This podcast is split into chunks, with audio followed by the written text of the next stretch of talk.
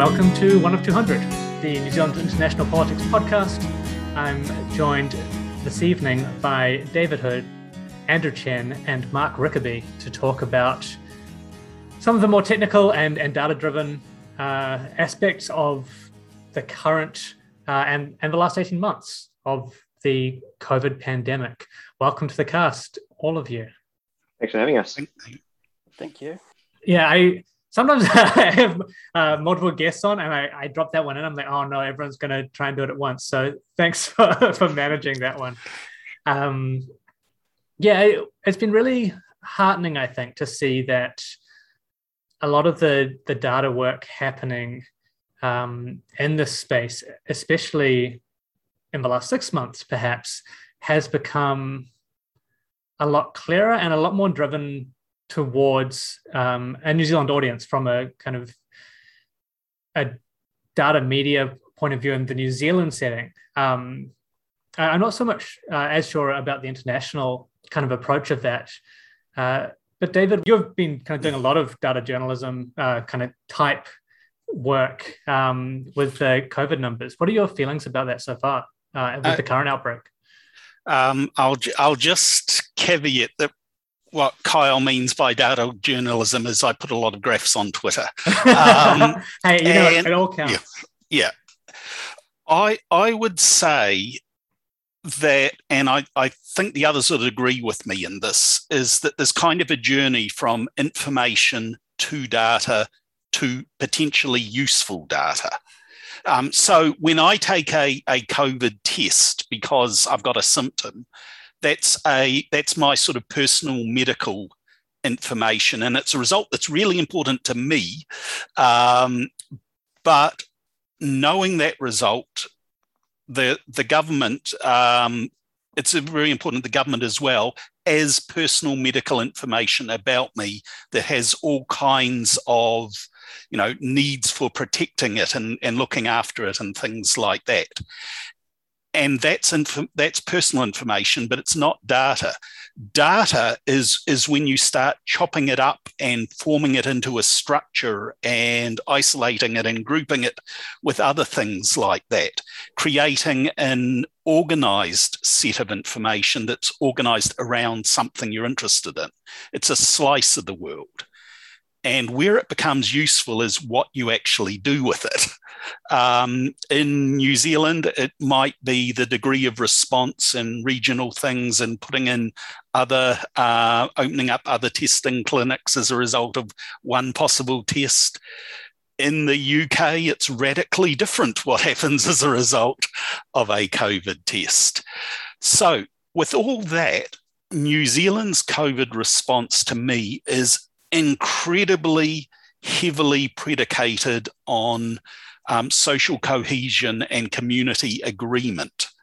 And so much about what we do with data is to demonstrate that the processes are working and to create trust in the process rather than being about individual um, actions you might to choose to do as a result of the level of positive tests in the community or something like that, that it is in more Wild West countries. So. I just wanted to pick up on that because um, I think when we look at the population level numbers of uh, you know number of tests that have been done, number of vaccinations, and that sort of thing, I think that's totally true. Um, but I just want to contrast that with the other end of the scale, which is I think the locations of interest information or data mm-hmm. that gets published um, and it is incredibly individual. Um, of course, they do you know privacy conscious stuff around not giving away too much information, but when you've got somebody's um, occupation, gender, age, and then like the general area that they live in, and you start to figure out, oh, if they were here from 6:30 till 5 p.m., then they probably work there, and all that sort of thing. That's something that's been that, that's really bugged me. Is like um, it is very individual that level of information that is released about the locations of interest. And then um, to, to your point david i think that is something where people do then make individual decisions based on that data that's presented to them. Um, but i definitely agree with the rest of your point around you know the, the the big numbers that get tossed around at the press conferences. I think that's something that's been really interesting to me um, in terms of the, the different way these things are presented. Right, there was a, I think, specifically last year, and and some of the first um, sets of lockdowns where we started getting those locations of interests um, when Mongolian barbecue became a meme, right? Um, why is this dude going to Mongolian barbecue like six times a week? Barbecue uh, King. Barbecue King. yeah, um, I, I, know that story because um, the the Chinese owner went on like Chinese newspapers and railed against um, the location of interest being released because they were like, clearly no customer comes that frequently. Um, and so they said, they, they actually said the Ministry of Health has gotten this wrong. Um, and they were demanding that the Ministry of Health like re, uh, re, help them recover their lost costs um, because they actually saw a decline in patronage afterwards. Yeah. Um, but this only ever made it at the Chinese media, so you know the rest of the country didn't find out about it. That's incredible, and I guess just shows the way that the systems that people are using to interact with the information are important as well. And now it's kind of become a meme that um, you know the word assiduous um, the assiduousness of um, any given uh, COVID scanner um, is something that everyone kind of waits with uh, bated breath for uh, Dr. Bloomfield to say. But there are real concerns uh, about some of the privacy stuff. Um, and just, I guess, as a, a current news item, um, I wanted to talk to you about the Bluetooth stuff Andrew, which you have been following for, well, actually since um, the, the thought of the tracing app came up. Yeah, it's been a long time. it was not a research area that I thought that I'd be picking up when I was making my plans at the beginning of 2020. What's been happening more recently with that? I've just um, seen some tweets from you um, yep. today saying that I've started to release the the keys. Um, do you want to give a, a, bit of a background on um, tracing apps, uh, what your concerns about them are. Um, and just keep it really, really brief. Uh, yeah, like, you know, I'll do my best releasing to, the keys mean? Yeah, I'll do my best. Is it like releasing the hounds? um, without it becoming a one-hour lecture. Um, so, so this Bluetooth system that we use is one that was developed by Apple and Google, and it's called the Exposure Notification Framework. And it's used in lots of places around the world, um, particularly Europe and North America, um, but also in South America, I think. Um, importantly, Australia and Singapore went on their own way and they use a different protocol. So um, the things that they do are slightly different and the, they have different rules. Um, and so the way that the Bluetooth works is that um, you, as a person, you have entered COVID Tracer on your phone, you enable Bluetooth tracing, you go around and you live your life. Um, and when your phone gets physically proximate to another phone that also has Bluetooth tracing on, they'll exchange those signals um, and they're broadcasting what are called keys, which are basically ID numbers. Um, and so they'll exchange ID numbers and say, well, I saw this ID number um, at this time. It doesn't link that to a place. It just says, uh, I heard this other phone um, and it was sort of shouting at me this loudly as a proxy for how close that phone was to you. Um, and so you just continue to live your life, and your phone amasses these logs of um, Bluetooth keys. If somebody then tests positive for COVID 19, um, what's supposed to happen is that the contact tracer will ask them to upload the keys for that device um, to a central Ministry of Health server. And multiple times a day, everyone else's phone is querying that central server for any keys that have been uploaded there.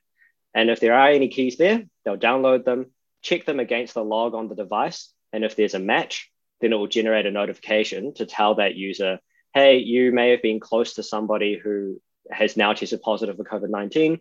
You should probably isolate. You should think about getting a test. Um, you should definitely call Healthline. Um, so that's that's a theory of how it's supposed to work. What happened across the last two weeks is that um, when we found out about case A on the 17th of August, um, there were some keys that were uploaded to the Ministry of Health servers, um, and those got sent out. Um, and the Ministry of Health subsequently said that that generated fewer than 10 notifications to users to say that maybe they were close contact. Um, and then for the subsequent, basically two weeks, no new keys were uploaded to the server. Um, and so there are a couple of different plausible explanations for that to happen. Um, and initially, we all thought, well, maybe the technology's broken. Um, after a lot of thought and a lot of trying to figure out what's going on here, it seems that the most plausible explanation is that the contact tracers simply had decided that this information was not useful to them um, and that they were going to not ask for the Bluetooth keys to be uploaded to the Ministry of Health server. Um, and we can verify this because we can check that Ministry of Health server and we can see that there are no keys there. Um, so that was uh, sort of a, a, bunch of technical people who kind of spotted that this was happening over the course of the first week or so, a week and a half of the um, lockdown. Um, and as I was writing about this on Sunday morning, thinking, okay, you know, we've got, we all sent questions to the Ministry of Health and they kind of didn't really respond. Um, and we was kind of saying, okay, this has gone on for long enough. We need to talk about this. Um, a journalist asked about it at the 1 p.m. press briefing on Sunday. Um, and suddenly it became, oh, okay, more people know about this. Um, so had to sort of rush a little bit to get that writing out. Um, it got picked up by a couple of media outlets, which then meant the opposition party, National, got uh, found out about it um, and subsequently asked some questions in the House yesterday. Um, and then lo and behold, Bluetooth keys appeared on the server yesterday. Um, and you know, you could say that maybe it was the media pressure and the political pressure that made it happen. I'm not quite so sure that that actually was what made the difference. I think um, there are staff inside the Ministry of Health who had figured out that this was happening. Um, and I think it's important to just draw a distinction here between the Ministry of Health and Auckland Regional Public Health Services, because the public health unit in Auckland are the people who actually do the contact tracing.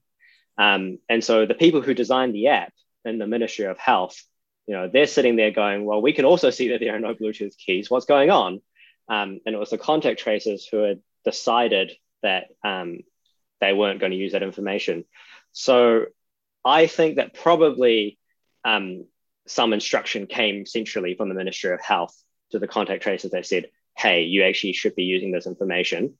Um, it's you know could be really valuable, but also it's quite important because we've told everybody to use the system, um, and we probably should be using it. Otherwise, people will question why they're participating.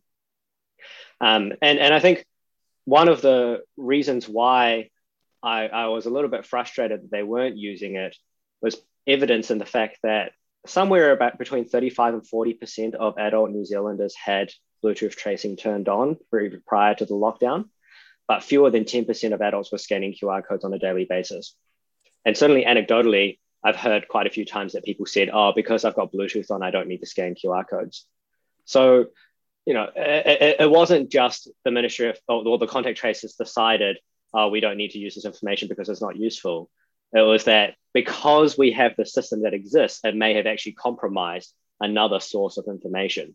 Um, and if the decision is that Bluetooth tracing is actually not useful, then we should actually just turn it off entirely and nobody should use it so that people can focus on the activities that they do need to do, like scanning QR codes. Um, but it looks like they've decided that it is actually of use after all. So um, we've seen a couple of keys be uploaded to the Ministry of Health servers um, yesterday and today. I think there's a point here about which, as a interested community, the discussions that we have outside of government and you know out, outside of these organizations um, flow socially through to you know inform them that you know people are concerned about this and things like that by having those kind of public discussions um, I think, yeah, essentially we're all on Twitter. We're probably all aware of the um, balance of MPs that read our tweets because yeah. they, you know, we, we spot the like messages coming up and things like that. So, you know, we are in these these issues that we thrash out as a online New Zealand community are flowing into places and informing people's thinking. Yeah, I had a funny moment yesterday because uh, Chris Bishop was in the house asking that question about Bluetooth, and he asked one question about, you know, why isn't it being used? And then he sent a tweet later in the afternoon that said, Sorry, Andrew, I didn't get to ask about the Bluetooth thresholds. I didn't just, you know, there were too many things to ask. And I wanted to reply, I didn't ask you. like, we've never had an interaction. Um, uh, I didn't say, please ask these questions, but clearly he, you know, had been reading my tweets and read the blog and um, decided that this was important enough to ask about. So, you know, thanks mm-hmm. to him really for actually bringing it up. Um, and I know David Seymour also asked about it subsequently, um, because otherwise, um, I mean, I knew, I knew that quite a few journalists did know about the issue in the sort of week beforehand, but just it, it, it, it just never came up at the press briefings because there's always so much other stuff that they need to ask about, you know, vaccinations and um, MIQ, border control, um, all, all, those sorts of things. And like digital contact tracing just doesn't come up that often. I think that brings up a really important, um, I don't know if parallel is the right word, juxtaposition perhaps between the way that the authorities use this information and data um, and communicate it to us um, as um, the community, and then the way that we then take that information and data and turn it into something that is useful to our community.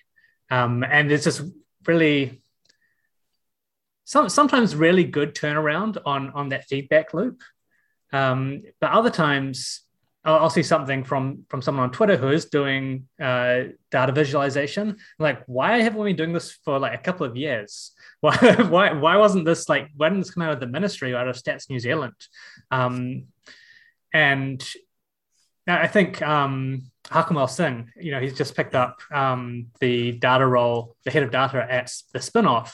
Really great to see.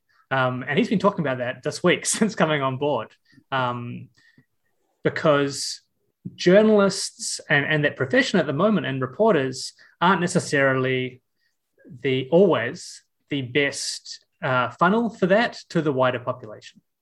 I think that's one of these times where there's a bunch of different populations that the the the people listening to radio in New Zealand in the evenings or um, are a different constituency to the, the, the people talking things out online to some extent. Um, you know, reading a newspaper versus etc. etc. watching TV. Oh yeah, I'd forgotten you could watch TV um, and, and all, all of that kind of thing. So yeah, it the when it comes to journalism, there are you know all of these different audiences that that they're trying to address. Yeah, I think I'm I'm really interested to hear this this contrasts um, that are coming out through this discussion because I'm feeling really torn.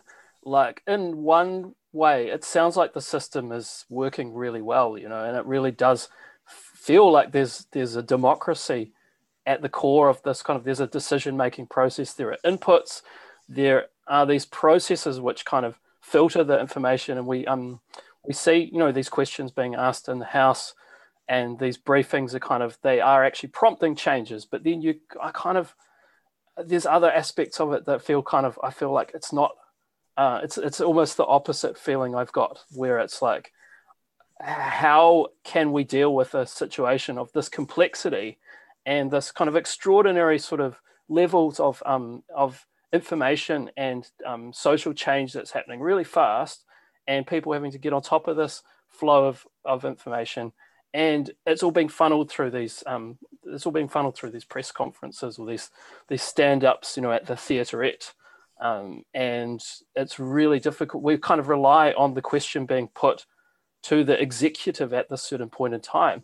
And if it doesn't get put, then maybe we wait a couple of days, or maybe the information doesn't come out, or maybe we just don't know. So there's this kind of element of mystery, and that sort of um, kind of speaks to what Andrew was saying before about we know what happened with the with the Bluetooth keys because it's kind of visible in terms of the actual data and the interactions between these devices and what was uploaded, but we don't know why. We don't know what the decision making process was. And I think there's kind of an element of public confidence there, as well as the element of, um, of just the contact tracing system itself. And I, you know, I think people talk about defense in depth, which is like a security concept, um, or the sort of Swiss cheese stuff that was going around as a metaphor last year. And it, it makes a lot of logical sense to have you know, multiple methods of contact tracing, multiple options, multiple ways for the public to kind of make sure that there is some information about their movements that is reasonably secure and that they have some control over. And I think the Bluetooth system does a pretty good job at that. It's not just kind of leaking people's direct information, kind of like their, their cell phone itself really is, if you're looking at it from the phone company perspective. But um, we, we just kind of we don't really understand like what the decision making process is kind of below the executive and like are these systems working um, what's you know is the tip of the iceberg kind of thing. So i guess i'm like actually really confused because i just it's not often that i kind of feel like it's really difficult to judge a situation like this whether there are these really positive aspects to it and there are also these really kind of frustrating like aspects where you just feel like there's this bureaucratic kind of dead weight that's just not quite it's really hard because you're talking about this big complex social system and it's just made up of people and it's just really really hard to nudge and kind of change systems like that uh, because we're not talking about individual decisions. We're talking about organizations and kind of biases and the structures of communication flow and the way that these decisions take place are like social processes. And those can be really like impenetrable and really difficult to kind of deal with. Absolutely. Like, I think the information flows internally inside government are so fascinating to like try and get a better understanding of as an outsider. Just trying to figure out like how does information get from, say, your average policy analyst up to the minister who actually has the front on TV and like the amount of briefing materials that they get and then what is actually what actually comes out is, is um, really interesting because like I was watching um, in the house yesterday, and there was one question where Chris Bishop asked um, Chris Hipkins for some data, and Chris Hipkins said, "Oh, okay, uh, just just let me get the right table." And he had this booklet, and he flipped the pages, and he found the right table, and he gave the two numbers that Chris Bishop was asking for, and then closed the book. And I thought, well, what else was in that book? There were all these other pages, yeah. right? And the right question wasn't asked, or not not that the right question mm. wasn't asked, but because the question wasn't asked, the information wasn't given out at that time. There's almost an esotericness to it as well, like, right? Like, okay, so it's a waxing moon, um, and it's the 31st of the month um, in summer. So I'll go to this table here. That's your answer. Yeah. And, and, and sorry, sorry, David, just, uh, uh yeah, just to pick up on something else that Mark mentioned as well. I think trying to figure out why this decision was made around Bluetooth has also been really interesting because um, between the statements that the Ministry of Health spokesperson has given to various journalists who have then shared it with me, so I've seen like three journalists being given the same statement, um, and between what Ashley Bloomfield said on Sunday, between what Ayesha Verrall later said on Monday, there are like five or six different plausible explanations that were offered up for why this Bluetooth tracing system was not being used. Um, and on, on the one hand, you know, if you're being the opposition, you can unchar- uh, you, you can um, uncharitably say that some people were lying or that they were trying to cover things up. Um, in my opinion, I think that they were actually just ill-informed. Um, that the information hadn't flowed up from the bottom, you know, from the contact tracers or from the right parts of the Ministry of Health to the people who are actually fronting um, the, to the media. Um, and that makes it really challenging for them to actually give accurate information. And they, you know, they, they have to fill the gap by trying to explain from what they know. Um, but if they don't have the up-to-date information, you know, it's likely to be wrong. Um, and we saw that with Ashley Bloomfield saying, "Oh yeah, the Bluetooth system is being used, um, it's being used where you know people have it turned on, and um, I'm pretty confident that, that, it's being used. And the rest of us sitting there watching were going, "Well, we we know that it's not." So, it, you know, I, I, think he I just think didn't really, know. That's really clear, right? Like he's not going to come out and say that um, just to obfuscate. Yeah. You, you just don't get, stand up in a press conference and, and make that kind of statement. Um, I'd like to just jump back to, to something that Mark said about um, signs of democracy at the core. That's not quite what I see. I see community at the core, and it's a democratic community. Um, but community involves these squishy relationships and influence and um, you know, or, or, and reputation and all, all of these these kind of you know soft social things for swaying people rather than um, clearly defined statements in voting or or authoritarian dictates or anything like that. Um, and I think a lot of the influence that at least the pers- people in this session have is very much in that squishy space of, of none of us are in positions of authority within any of these organizations but we are all reasonably confident that we are listened to um, in some fashion, which is a somewhat selective. Really. Yeah, it's a somewhat selective experience. It's it's a fairly, I, I suspect, relatively narrow slice of New Zealand that can say that, and it's an extremely narrow slice of the world that can say that about their governments. I was going to say only one of us, I think, has a blue tick on Twitter, right? I yeah, um, I never actually asked for that. There's a whole backstory there. Um, I'm not I'm not objecting to having it, but I was a bit surprised the day it appeared. Yeah, really interesting, eh? Because you know, there's all this um, what you're saying is, is soft squishiness, um, and that that brings me somewhat to something else I wanted to talk about uh, in regards to some of the um, what did you call them graphs that you put on Twitter, David. Uh, how do you decide then what information to turn into data and then to present?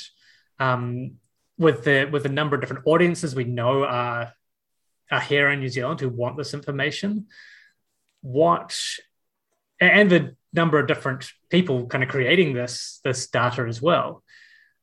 How, how do you decide what to do and, and what to do with it? Okay, as a personal statement, it's something interested to me. Of, of, of, of, the infinite things out there in this highly complex world, there's something I'm interested in. That said, um, I would say a lot of stuff I'm putting out there at the moment is to reassure people, is to explain how different things fit together. Because when you've got um, one data source, you've got one slice. But if you've got a whole bunch of different sources of data and they are telling you similar things, you can be much more confident about it. So when you look at um, Apple's mobile cell phone um, mobility routing data, and it shows New Zealanders having a really deep lockdown, and you look at Google's um, community mobility data, and it shows New Zealand's having a really deep lockdown. And you look at the, the case numbers, and they actually drop. And you look at the locations of interest, and they crater at lockdown time. And you, you can go, okay, we can be reasonably confident we are actually doing something that might work here because all of these different things are telling um, similar stories. So that that's been in my mind a lot recently is is just showing people that. I really like that way of thinking about it because I think like definitely there's a couple of things there that I really noticed over the last couple of weeks. I think a big one with just having multiple sources of information to validate what's going on. And for me, what the data that you just mentioned around the um, the location and mobility data coming off the mobile devices, um, that was really important because I think that that takes away this kind of politicized notion of like what is a lockdown? What does quarantine mean? What is the sort of policy in this country or that country? You know and like this whole thing in sydney um, so i used to live in sydney right? So i'm kind of feeling it right now. It's very very intense. But this whole thing of like a lockdown plus bunnings you know it's like this cultural sort of trope. Um, and and it's it's actually something very different going on. So that's where kind of language and the way that we talk about things and um, the way that discussions can take place can actually kind of distort the lens because you start comparing apples and oranges and it's really difficult to know whereas when you actually see people have been moving less people are are in less close contact there's actually solid data that you can really show that there's some there's some pretty mm. strong evidence here for what what is going on and i think if the community in new zealand is seeing that and i think there is signs that there is this kind of loop and that people are very supportive of this because there's this confidence that we can do it and it, it can work. And it sort of it really kind of fits more of this i would say the public health narrative than the kind of political narrative. It's um, it's it's really hard to explain but that's that's a, a big thing that's really come out. I guess the other thing you were saying david about reassuring people i was watching a whole bunch of conversations about trying to define what exponential growth is and it was just tearing my hair out um, but it really it really matters to people because it's quite scary like um, and I think that makes a big difference. So when people just kind of go um, go to the media with with a piece of data here or a chart there, and it's like, oh, it's exponential, it's exponential, and that actually has an impact. Um, I, I was quite relieved. Sources yeah, I was quite relieved that the day after the exponential discussion began to get traction, cases stopped going up But because however you argue about what exponential increase yeah. is, if it's not increasing, it ain't exponential increase. Yeah, exactly. No one can deny that once it yeah. once it gets to that point. I think there's a really um, important point to be made there as well around those multiple sources of information about the initial community trust that everyone else was acting the same.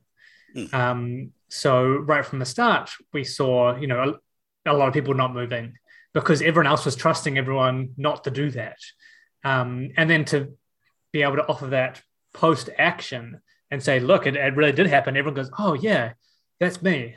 You know, um, it, it draws that that data from the past and helps to build consent into the future uh, with continued actions, which I think is really important. And I'm not, I'm not sure that the ministry um, or the those stand-ups have always delivered on. Um, and may, maybe an example of that, and I, I am I'm interested to to hear what you all think of this. Is the now seemingly established routine of Ardern or um, Bloomfield or Judith Collins holding up a piece of paper with a printed graph on it. Oh, um, yes. I've been thinking about yeah. that a lot actually, because um, I, I think it's, uh, I guess, from the perspective that we're talking about, is it's not really data. Like I sort of, I don't really use the term data a lot, but it tends to be the word that kind of gets out in public, and you have these terms like data journalism and whatnot. But it's really like insights, and, and when you're working in the field of so-called data, you're mostly talking about decision making and insights that you can come from. And I feel like there's something else going on with holding up the charts, which I would describe as theatrics, right? It's yeah. like it's brandishing the data as a kind surely of not totem. You know, it's a it's a it's. I mean, it's not like wholly that, and obviously there is like some sub sometimes substantial points that are being made, but this whole thing of like holding up the chart, it's uh, it's really difficult to kind of reconcile that with all the sort of public um, decision making and demo- democracy stuff we're talking about here. And I think, yeah, the more that it takes place, the more stupid it's going to get. Like that's just my honest opinion. And I think yeah. we've already seen that today, right? With the sort of stunts. Like today has just really pushed the boundaries in terms of um, p- political leaders and their behavior. I would say, but I, yeah, I just I, I, don't know. I mean, maybe there's like it doesn't invalidate the point of you know decisions that you can make from the data, but I just I just roll my eyes when I see it um, okay, whatever yeah. memes, you know, go have fun. But it's like holding up the chart. It reminds me of Roger Douglas holding up his little kind of whiteboard in the 80s. I think we still have a long way to go before it gets really silly because um, I, we, we wow. don't have a particularly long history of using visual aids in sort of New Zealand political speech, know. right? David Shearer with the fish. Yeah, well, that, that, was, that was the other example I was thinking of. But the place where you want to go, if you want to see where that leads is the US, where um, visual aids are very commonly used um, to in, in, very very terrible ways, um, and you know that that's where it could all end up as sort of taken to an extreme. Um, certainly, I agree with Mark that like the use of the graphs that absolutely nobody can read and nobody can actually get any useful information out of is, is at that point not an informational tool; it's just theatrics. Yeah, I think um, some of the initial ones, um, it was at least you know a, an up and down um, curve. Like, look, it's going down, and it's, it's a very clear symbol. Um, but David, you had you actually able to figure out where some of that data had come from. One of them, weren't you? Um, yeah, we have rather been playing spot the genesis of these charts based on on low quality photos of them. Um, so yeah, I, I, mean, the the charts themselves are absolutely rhetorical devices, un, unquestionably, and as as a person interested in quality engagement using week old data really was, was something that that really personally annoyed me um, with with one of those. Um, however, back in 2018, I did an analysis of all of the major New Zealand political parties and a whole bunch of overseas political parties' Twitter accounts and the documents they were linking to. And all New Zealand political parties use the term data and evidence orders of magnitude, literally orders of magnitude, more than overseas political parties. It is an expected part of appealing to the New Zealand populace to talk about data and evidence for what you want to do far more so than anywhere else in the world. That's so really interesting. Is, is that rhetoric or is it yeah, oh, that's, that's, that's, that's, that's an open question whether it is rhetoric or not. And that's where us as a community pushing the discussion from, from our end makes a difference. How much do you think, um, if at all, um, it, just in terms of your interest in, in communicating data David, um, and and displaying it in a way that is helpful and useful and easy to to access for um, you know the, the New Zealand populace.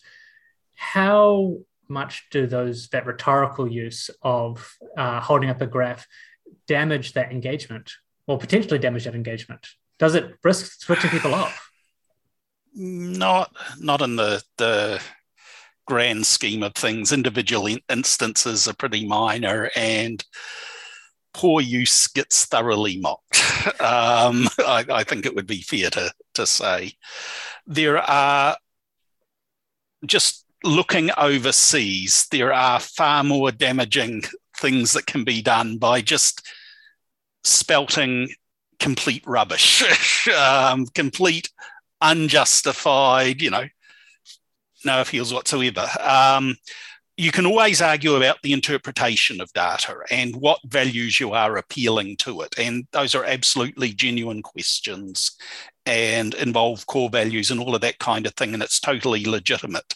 But looking overseas, there are a lot of places where the data, where what they are citing as evidence, I'm not going to call it data, what they are appealing to as evidence bears no relationship to anything one can find as having actually occurred.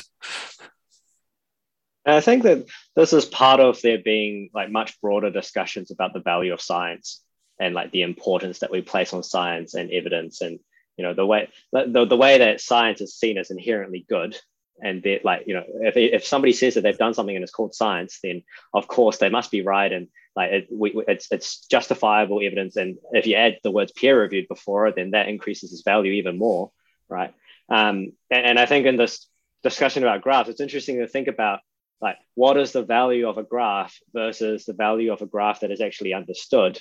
Um, because the value of the graph by itself is already apparently non-zero right it's, it's actually useful just to show you have a graph because it implies that maybe you did some work, that maybe there are some numbers, that, that there are some numbers to back up what you're saying, um, and somehow gives you more credibility, even if nobody can actually verify what that graph is. Um, and I just think about all of these scenarios that have been, you know, thoroughly mocked on on TV of like, um, oh, you know, we produced a report and the person's giving the speech and there's like a table with a hundred page report on it and then somebody goes along and flips through the report and it's all blank pages, right? It doesn't matter what's actually in the report. They just want to say they did one, right? And the graph is kind of the same thing. Yeah, so that sort of bureaucratic um, theatrics where the theatre and performance is actually kind of like happening on the meta level, where it's the production of the organization is actually the the theatre. I mean, that's the sort of pathological kind of state that these large systems can can get into. Um, yeah, I mean, I I was sort of I wasn't shocked when I saw that stuff happening a couple years ago because I I guess I had just gotten so used to watching the kind of downfall of of the sort of political system in that way to be like, oh yeah, there's another level where it's just like, yep, there's like a report and it's empty. Um, but it's just I I don't necessarily think it's it's always driven from the top of these organizations. And I think there's always this desire in political communication and kind of the way that dialogue and the adversarial sort of media approach, it really it seeks to kind of divine this kind of single point that can be turned into this kind of for or against, or this side is arguing this, and then this other side is arguing that other thing.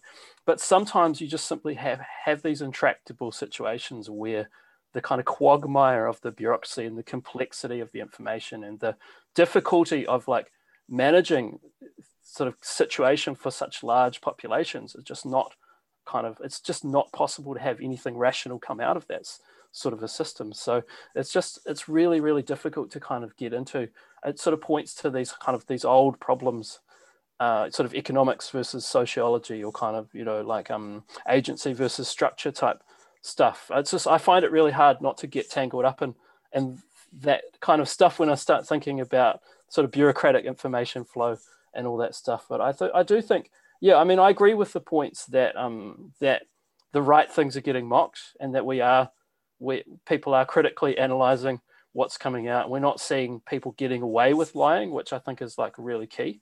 Um, and I don't think people are lying too much. At least not I can't tell, but um, it doesn't seem like it's kind of hit that point. So, but I do think there are huge problems, and maybe um, there's maybe others here have insights into this, just around this um, this kind of question or conundrum around open data and like what what should be released in public. What is the role of people in the public to kind of investigate this data and find these patterns and really understand these complex things which are maybe not visible when you're kind of inside that structure or where your role is taking information and emails from one place and sending it to this other place and you just have no capability to really look at it, at it as a system because you're just one kind of part of it. And you know the executive are, are, the same. They have a role. They have a job to deliver. Information is flowing to them um, and maybe members of the public have this kind of ability to zoom up and down the sort of scale or kind of look at things and combine things that are not possible with people inside the system. But then, you know, you always hear these arguments about information can't be released or it's too sensitive. And obviously, we touched on the privacy issues before. I don't know. What are your thoughts on that? Um, I'd like to to take that and just also jump back to the bit near the start where I was talking about information to data a graph is a visual representation of some data. It's, it's a visual summary. And the data is information that has had a structure applied to it. So, what that structure is and how valid it, it is to the um, question that's being addressed is very often something that someone external to the system is in the best place to go, wait a moment. And I think that's one of the really important things about open data and the community having access to data is the ability to go, no, hang on. you know, I I I question the the the judgment here about using this information to justify this act. You might be going to do it anyway, and and but I, I question that this is a justification for it. Um, so I feel open data is quite important in that respect. But I think it's also more than anything else, it's the looking after people in what data should be open is, is kind of my my core one sentence. You know what should be protected. Um, so the, yeah that's that's my particular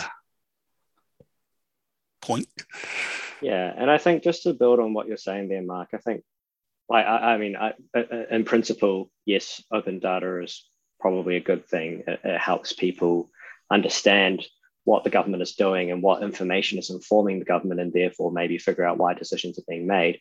Um, but I, I do have an issue with a general assumption that the act of transparency and the act of double checking this work is something that society should be doing for free, basically. Um, I'm in a you know slightly privileged position in that I have at least a part-time role with the university and therefore have a critic and conscience role to play and and somewhat compensated for that. But you know I'm only going to look at the bit, the things that I'm interested in. Um, there's so many issues out there, so many things that university academics are not well suited to be looking at. Um, and it's one thing to put the data out there and say, well, here it is, go play with it. It's another to actually put it out there and say, okay, well, here are the right resources and tools and you know even funding to allow people to actually use that data in a way that leads to information that is you know useful um, and and maybe constructive for what the government is doing. Um, I, I, think that that's one of the reasons why government often just releases you know the the, the briefing papers and the the results of data analysis rather than the data itself because um, you know, just releasing the data itself potentially doesn't actually mean very much if there's nobody there who can actually do something with it. What about the models? So we've had some controversies mm. recently around, um, uh, particularly, I think not so much with the COVID stuff, although there probably are, is some economic modeling that uh, people would like to see. Um, but I, am specifically thinking of, uh, I think it was, there was a kind of weird period before the Climate Change Commission had dropped its report and there was kind of tacit public knowledge of what was in the report. There were some preliminary kind of statements and results, and the, they had this proprietary model, which my understanding of it was that it's basically an economic model that's coupled to sort of Earth system and climate parameters. And so there was a big dispute between um, some interest groups um, and, and wanting basically wanting to see the, the model, but um, and I thought that wasn't an unreasonable point to be made, but I thought it was really interesting because the Reserve Bank also has economic models, Treasury has economic models. So suddenly, if we are asking the Climate Change Commission to have all of this stuff public, shouldn't we also be putting that pressure on like all of the government, especially these kind of top tier agencies that have this incredible control and influence around the public service and around kind of fiscal and monetary policy in, in general? Um, and like a lot of that stuff is just like invisible. And so it's not so much the data there because we can go get the data. And Statistics New Zealand has a lot of the data, maybe not as up to date as, as some people would like, but it's not so much the data, it's like what is what is the data being pushed through and how do we know about that stuff? Didn't Treasury just recently admit that they basically rolled dice uh, as far as house prices go? That they were just they were just guessing um, what it was going to do um, post the uh, I think someone may have uncharitably dis- described sort of like probabilistic modeling as rolling the dice, but you know, I mean, it's not wrong for them to do some sort of Bayesian or Monte Carlo or whatever, um, you know, modeling. Um, but yeah, you can describe that as rolling the dice. So um, maybe that's what happened. But yeah, what, what do we think about um, having those models visible?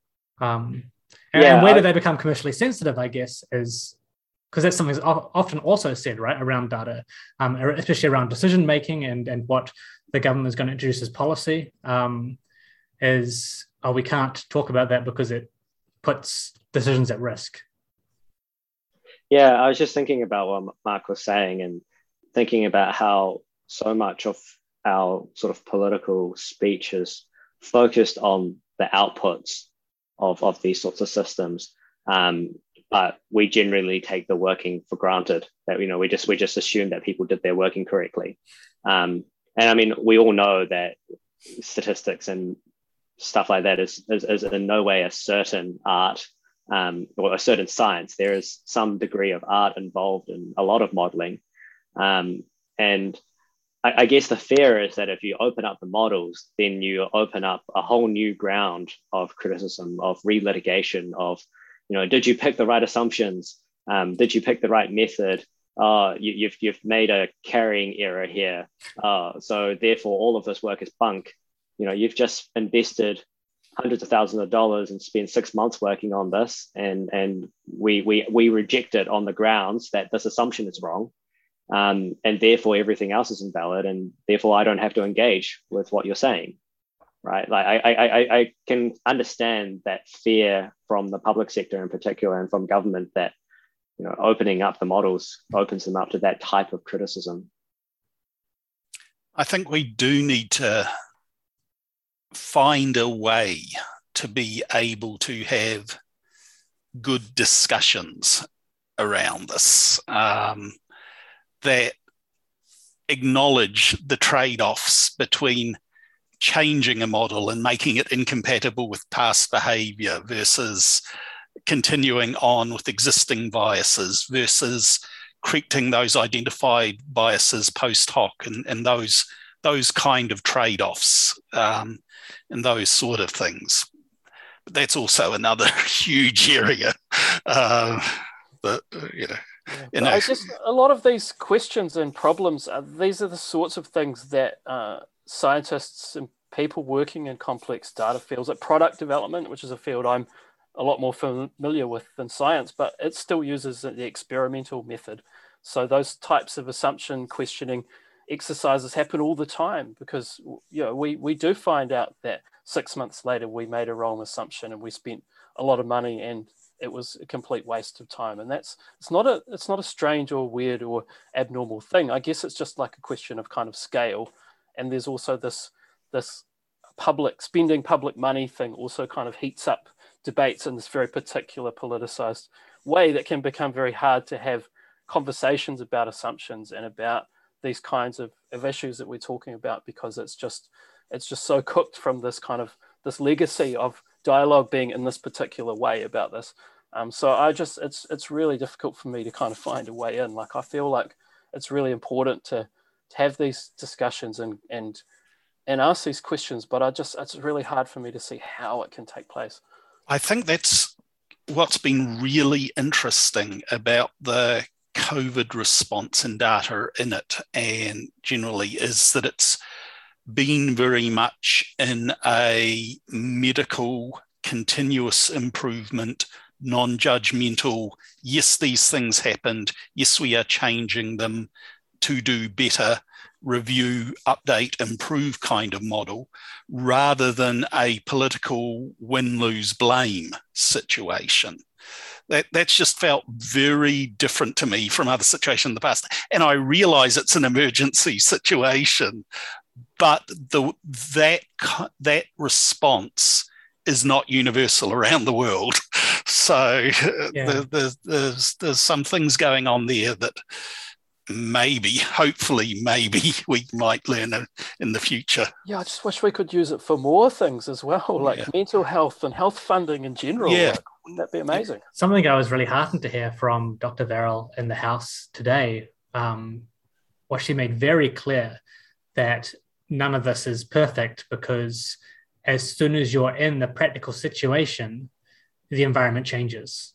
Um, and she had a, an anecdote about it. Um, as well around a, a defibrillator not working because the uh, sprinklers went off and she just had to deal with it in, in the moment um, and you need to adapt based on that and, and, i don't think you often hear politicians in general being upfront about uh, the nature of any response uh, let alone an emergency response because they want to be able to give um, a straight yes no um, or uh, make it ambiguous enough um, that you you can't tie them down. So to have someone come out and say, "No, this isn't going to be perfect. We're doing the best we can," and so uh, so is everyone in the health system uh, to meet um, the needs of the public was refreshing. Is it a communicative issue? Do we think to a large extent when we're talking about this stuff? I think it's a um, cultural background kind of issue that the pandemic has been very much in the hands of, of people with a public health background, whereas other crises in the past have not. And I think that it is one where, even within the pandemic, you look at the issues where there is some science versus issues where maybe there is maybe the issues are less scientific. And that's where the sort of political rhetoric is focused. Um, so you know no, no, no, opposition politician is arguing about whether or not covid-19 tra- is transmitted by aerosols but all of the focus is on whether or not the government could have bought more vaccines earlier um, that's not a scientific decision that's you know an economic and fiscal one right? And that's that's grounds for debate.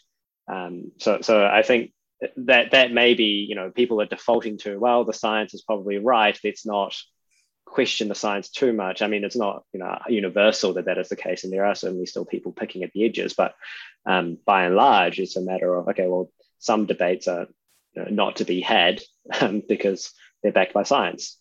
Incredibly privileged to be here in New Zealand with that approach from the majority of our elected representatives. Eh? Mm. And the majority of the community. Yeah. yeah. I mean, that's that's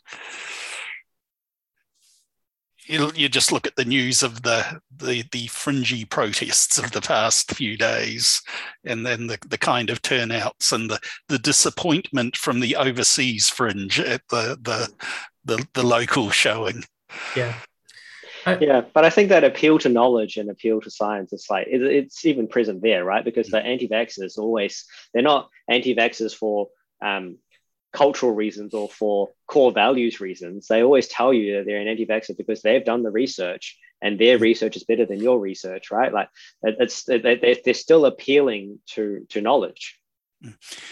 Just on this, um, New Zealand appeal to knowledge, appeal to understanding, appeal to data kind of thing that we seem to keep circling. Um, I'm just reminded back in the late 1800s of the mechanics institutes, the working class, uh, skilled working class societies that essentially were upgrading the skills and knowledge of members by, you know, um, inviting in speakers from the university and things like that to, to give things. And, you know, they, they were working class, organized communities of learning. Um, and that was, to some extent, very foundational in a lot of the eight hour day kind of debates. Those groups were heavily involved in those, those sort of things as well. So there's been a core of that for you know that you can look back on and construct a history linking to it. I wanted to do one final whip around. Um, just kind of get each of your thoughts on what what is one thing. And this is a bit um, tabloid. Uh, what what is one thing um, that you think the government could and should do better uh, with the way that they're communicating um, the information or the data um, to the general public or, or via community channels. Um, if we want to go from, actually, I have no idea how these things are set up on your screen. So, Andrew, if you want to kick us off, that'll be clockwise yeah, for sure. me. But, uh, there could be one thing I would want government agencies to understand that one size fits all messaging is not appropriate when you want the whole country to do something. Um, and you know, just just just trying to do mass advertising campaigns in order to get people to do something like use the app um, is, is inherently inequitable and exclusionary to certain parts of the population um, and is ineffective at achieving like 100% uptake. It is practically impossible to do that. Um, and, and I really wish that they would, instead of doing that sort of thing, like go to the target communities that are going to be affected. Go to the communities that they know are going to be at the fringe. Invest time and resource into working with those communities rather than sort of top down sort of just telling them on tv that this is what you should do but actually getting to know and understand them and understand why they might not want to do something um, and, and, and to you know help take that feedback you know to improve the way that things are being done but also to actually build those relationships so that those messages can be conveyed more effectively. Um, and as and, and I guess part of the problem is that because you've got all of these different agencies and they've all got conflicting messages and they all want to say their own thing, like something that I found really interesting is in the public sector, people think of like, oh, well, you know, that, that community has a breach of trust with something Ministry of Social Development did. So us and Ministry of Health, that's, you know, we're not them, you know, they'll be fine with us. But people in the community, they just have a relationship with the government. Um, and, and one part of government stuffing up means that the relationship is ruined for everyone. So, you know, I, I do think about could there be more effort around the government as a whole engaging with various communities and then being able to you know funnel different types of messages from different entities you know together rather than doing this in such a decentralized way um, so so overall the point is go work with communities rather than just doing a you know tv radio campaign mark one thing one thing I don't think I'm going to have something that's quite as articulate and ambitious and just really well thought out as, as that on the spot. I think my perspective is probably really just addressing a particular niggle or something that just it always frustrates me every time I see it. And I kind of know almost or before it happens It's just having people in roles in these ministries and these organizations specifically with skills around data modeling being able to turn around, um, being able to push data publicly in a clean way, I guess is the easiest way that I would summarize that. Like I really, I really want to see more emphasis on on data and APIs and structured kind of schemas as like a part of the comms strategy, not just a thing that technical experts care about, but like actually is core and intrinsic to the way that information is published online and baked into the kind of protocols and policies and procedures that basically you you you don't just throw a spreadsheet on um, on your website or stick a PDF up there. Um, you don't just change the reporting lines without putting a change log out there saying what specifically between two different reports is the same and what's different. And you you put information out there in structured way that's kind of normalized and that people with the tools to understand it can just work with it and they know what to anticipate. And it just doesn't waste people's time and it doesn't cost huge amounts of money. And it's just getting the right people into the right places to make the right decisions. David? I'm going to a heartily endorse everything both andrew and mark have just said both very articulately and i'm going to scale it down even more. I think in the next few months, in a pandemic, in terms of information that individual people can work with that is critically important to helping with the overall response. The single most important thing to me that is not being handled well is the delivery of locations of interest to the public the data collection is very and delivery is very messy and the ability of people to identify where are locations of interest is very limited. And these are the only places where it is possible to be infected with COVID in public places.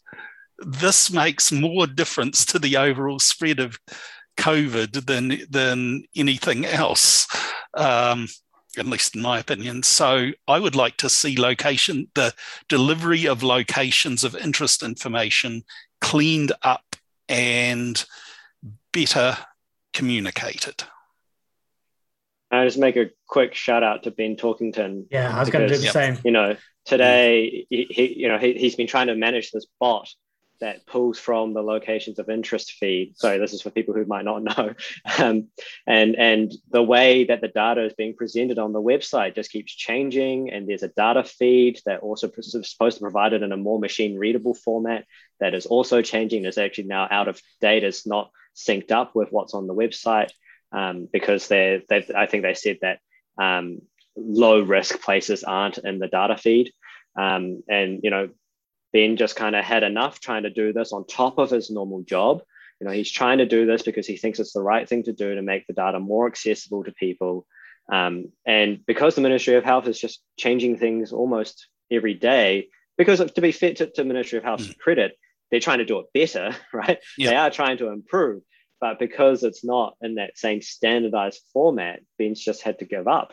Um, and, and you know it's a hard decision for somebody to make to kind of give up on a project like that, especially when it's a little bit public and you kind of feel like other people are relying on you. Um, and so you know, big credit to Ben for making that decision um, and and to putting his energies towards something that is probably going to be more useful um, and better, both for him and for the people around him and for the rest of New Zealand um, and not just sort of continuing to plod on like many of the rest of us would probably do because we're too stubborn to give up. Hey, thank you so much, all of you. It was a, um, yeah, I hope uh, people with decision making capability are listening to that. Um, because I think I think there are a lot of um, things that could be been made better about uh, the response and the way that um, communication occurs uh, from the government to the public about the pandemic.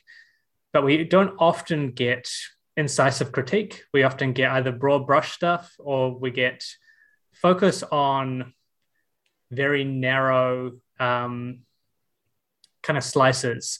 Uh, like you were mentioning the the vaccines uh, delivery earlier, Andrew has been one of the the key things um, of the last couple of weeks, for example. So really good to get some discussion about some of the communicative aspects and, and what can be done better. Um, with specifics attached. Yeah, really great. Hey, if people want to find each of you online, David, where can they find you? Um, Thoughtful NZ on Twitter, and that's the only place you're likely to find me. uh, for you, Mark? Uh, so you can go to my website, which is maetl.net, M-A-E-T-L.net, and my Twitter handle is the same. Um, and I've also, I'm actually also on um, the distributed Mastodon web under the same handle if you want to jump off of the Silicon Valley platforms and talk on a, on a totally other space too. Great. And how about you, Andrew? Yeah, my Twitter handle is Andrew T Y Chen. Um, I had to change it because it used to be Andrew Meows, and then I had some students who made fun of me, and I was like, oh, all right, I'm going to have to change it and make it my, my name now. Um, and my email address is publicly available. Uh, I've been getting plenty of emails um, from people but it's been good to you know engage with people who aren't on Twitter, um, and and lots of really interesting stories coming through that way as well.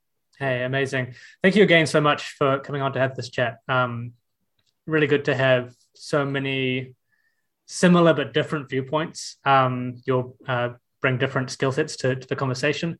Uh, thanks to to our audience for for uh, listening in uh, to this podcast. If you've enjoyed it, uh, give it a share. If you think there's something useful, um, tell your elected representatives.